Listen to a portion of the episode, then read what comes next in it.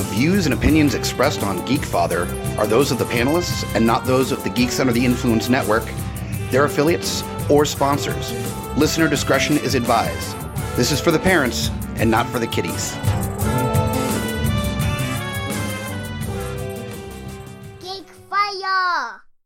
Can you try one more time? Say Geek Father real loud. Geek Fire way out! I just did it. Hey guys, welcome back to a new episode of The Geek Father. That's right, it's me, Scotty Big Daddy Preston, bringing more trials, tribulations, being the geeky, nerdy parent that we all are, living in whatever mess we've got going on. Hopefully, everybody has had a great week. I know things have been good on our end. Nothing too exciting has been happening recently. Uh, hopefully, uh, well, by the time you guys hear this, it will be over and done. But hopefully, everybody has participated in the Just One Day for Kids, uh, what I spoke about in my last episode. Um, the last I heard about anything on that, that was going really, really well. A lot of people, even if they weren't getting tattooed, were still just doing donations. I know I did a little bit myself. Um, I just wasn't able to get tattooed, unfortunately. Uh, but a lot of people, you know, acknowledged what was going on, what it was about, and really, really, you know, a lot of people participated, put forth a lot of effort into it, and I think it was a great, great thing that happened. So keep an eye out for more stuff like that. Of course, I'll try to help promote not only just people I know, but things in general where a lot of people just help out. Anyways, on to this week's episode though. I really w- got to thinking about some things this past week, and I know I'd mentioned it in early episodes, but what I'm really haven't had a chance to do, and I'm sorry, I make myself giggle every time I think about stuff like this, is I mentioned about the Alex P. Keaton syndrome. I decided, I, I, and as far as I could remember, I look back, I hadn't seen any actual episodes about it specifically. So if there if I if I ended up talking about it before, I'm sorry. We're going to recap a little bit, and I'm going to dive a little bit more into it. So, Alex P. Keaton syndrome. For those of you who are most likely too young to know about the show, it was Alex P. Keaton was a character on a show called Family Ties. It started in the 80s, actually ran through most of the 80s. It lasted for about seven seasons or so. Basic family sitcom, 80s era, Reagan era, which for if you really follow along with, and it, it all falls into place here what I'm talking about, but the real re- Republican conservative versus the liberal Democrat, different type of, type of things happening when it comes to raising your kids. And what this basically is is where the reason why I say Alex P. Keaton syndrome is where it's your kids are just a complete opposite of what you are basically. Even though you raise them with the same ideals you have, the same belief system, whatever it may be, but they just take a completely different route, which overall is fine, really, when it comes down to it, as long as they're being a productive human being and not doing anything wacky and out there hurting people or some, you know, whatever it may be. This had always stuck out with me, even though I was very young during this show. This was, again, for I can only speak for me personally, you know, really a simplistic way of looking at how things were divided like that when it came to liberal, conservative viewpoints, how the world works type thing. And basically, what it is is Family Ties was a show that they did a little flip on you because they went outside of the norm as well for a, a standard family sitcom. The parents were the ones that were very liberal, Democrats. Uh, and again, you got to remember this took place in the and well started in the early '80s, went through into the late '80s, and so the parents were very hippie '60s protesting, you know, anti-war, everything. And then over time, of course, they they got married and and they have three kids. And very famous people. The the the, the actors in the show alone were great, which I think is what helped solidify a lot of uh, the interactions and how they work together making the show. And it, it really affected me on how no matter how in comparison, in left field, this one child went, which is the great Michael J. Fox, who plays Alex P. Keaton, Republican teenager, no less. We're not talking yuppie. We're talking very suburban. However, wearing ties to school, a briefcase instead of a backpack, compared to the father who hates to wear a tie, barely wears a suit to work, works for a public um um public broadcasting station, um PBS, you know, Miss Rogers, all that stuff. But the way this family still functioned, you know, you know, the other two children are pretty standard 80s era type family, you know, Justine Bateman being one of the sisters, you know, very, oh, I want to be fashionable, you know, 80s fashionable, you know, a date rocker, but he's kind of not a rocker. He's kind of a weirdo. All this different stuff. Again, even being as young as I was, like originally watching this show, though, seeing how the opposites could play out, but a family function could still be normal, you know, because, you know, like any sitcom or half an hour TV show like this, you know, everything is usually fixed in the end. Maybe if you have a two parter, it's not always quite fixed right away, but either, you know, you know what I'm saying. The, but the, the, it was still a family unit and still able to function pretty well. So as, as we got older, you know, being more teenagers ourselves and everything, you know, when, you know, you first start having any type of serious relationships, and I say that as a teenager, as serious as stuff could be when you're a teenager in comparison to adult actual adulthood. The joke, the running joke was always be, well, if you have kids, you better hope they're not like Alex P. Keaton, blah blah blah blah blah.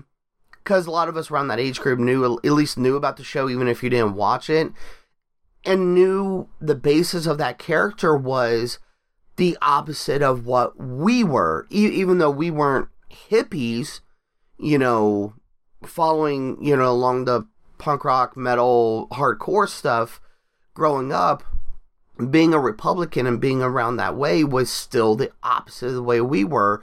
So we even in a later generation we were able to relate to that really well and it just sort of always stuck. And you know, even though that was always the joke, you better hope your kid is in the same way, but then you also have the joke where your child is always going to be the opposite of what you do. That I never believed because there are so many situations where they may not be, you know, exactly the same stuff, and there could be. Parenting has gotten a lot better in the past 30 years plus since this show aired. Because the show is very dated. Let me also put that out there too. Even as great as the lines are, the the conversations and everything, it's very dated for that Reagan era 80s economy was jacked up, everything was, you know, crazy. So I just wanted to kind of give a little bit background on when whenever you know, again, I know I haven't used it as much of as of late, but that Alex P. Keaton syndrome is something I think every parent really goes through or worries about when it comes to their child if they're going to be really the complete opposite and how far is that going to go from your teachings for you know, you want to teach your child what you believe in, how you view things, but you also understand that there's got to be some leeway that things are going to change with either their age, you know, things are fluid, things are constantly changing when it comes to politics, economics, viewpoints in general.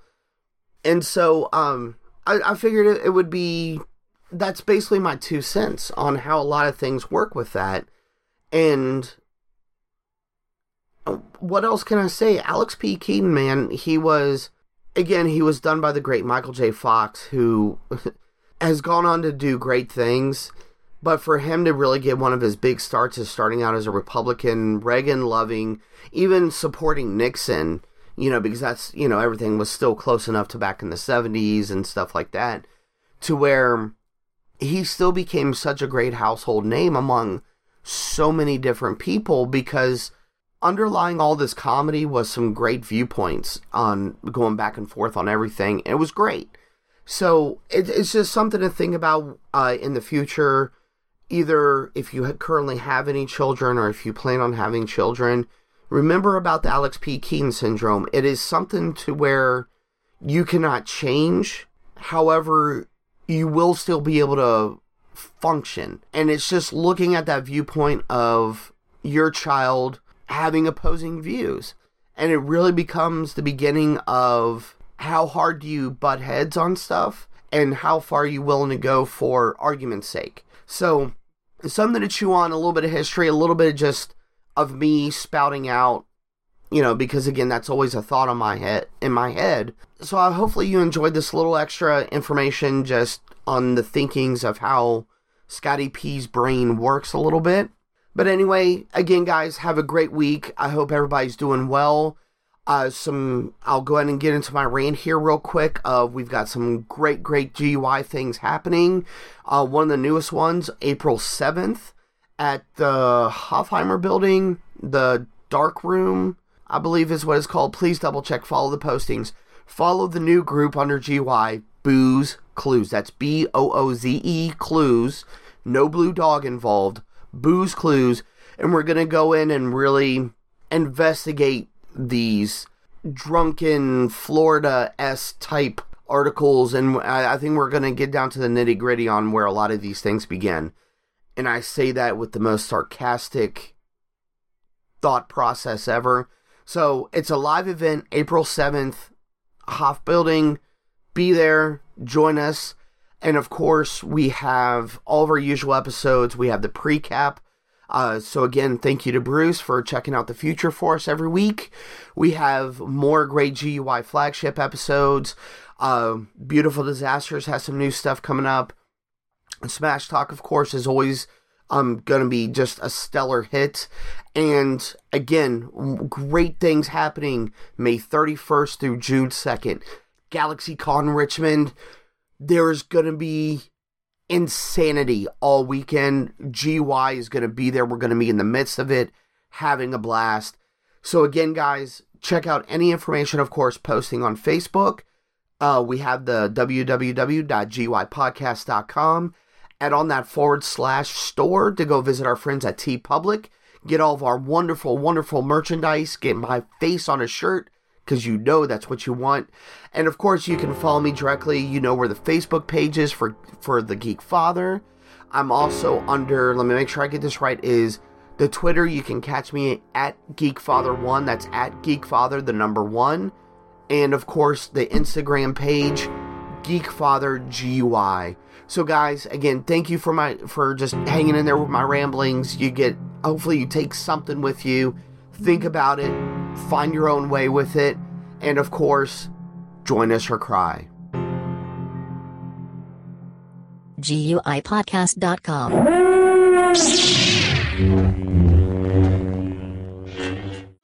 Time to put on your party pants, geeks, because on May 31st through June 2nd, Geeks Under the Influence Network is doing it live. Come out to GalaxyCon at the Richmond Convention Center to see Geeks Under the Influence, Smack My Pitch Up, Beautiful Disasters, and Geek Father doing a live recording of their shows. In addition, I will be on a panel called Adventures in Podcasting telling you how to get in and started on your very own podcast. There is plenty more in store coming from Geeks Under the Influence, so definitely stay tuned to our social media and GUIPodcast.com for more information. We have an event page on Facebook. If you look up the Smack My Pitch Up, Geek Father, Geeks Under the Influence, or Beautiful Disasters page on Facebook, you can find the event there or links on the homepage at GUIPodcast.com. Come out and join us or die live. This is Mike the Hobbit, direct from Fallout on a trivia night, telling you to come here every first and third Monday for trivia between 8 and 10, 25 cent wings, drink specials, prizes, and tons of really inappropriate trivia. It's a lot of fun. Do you guys agree?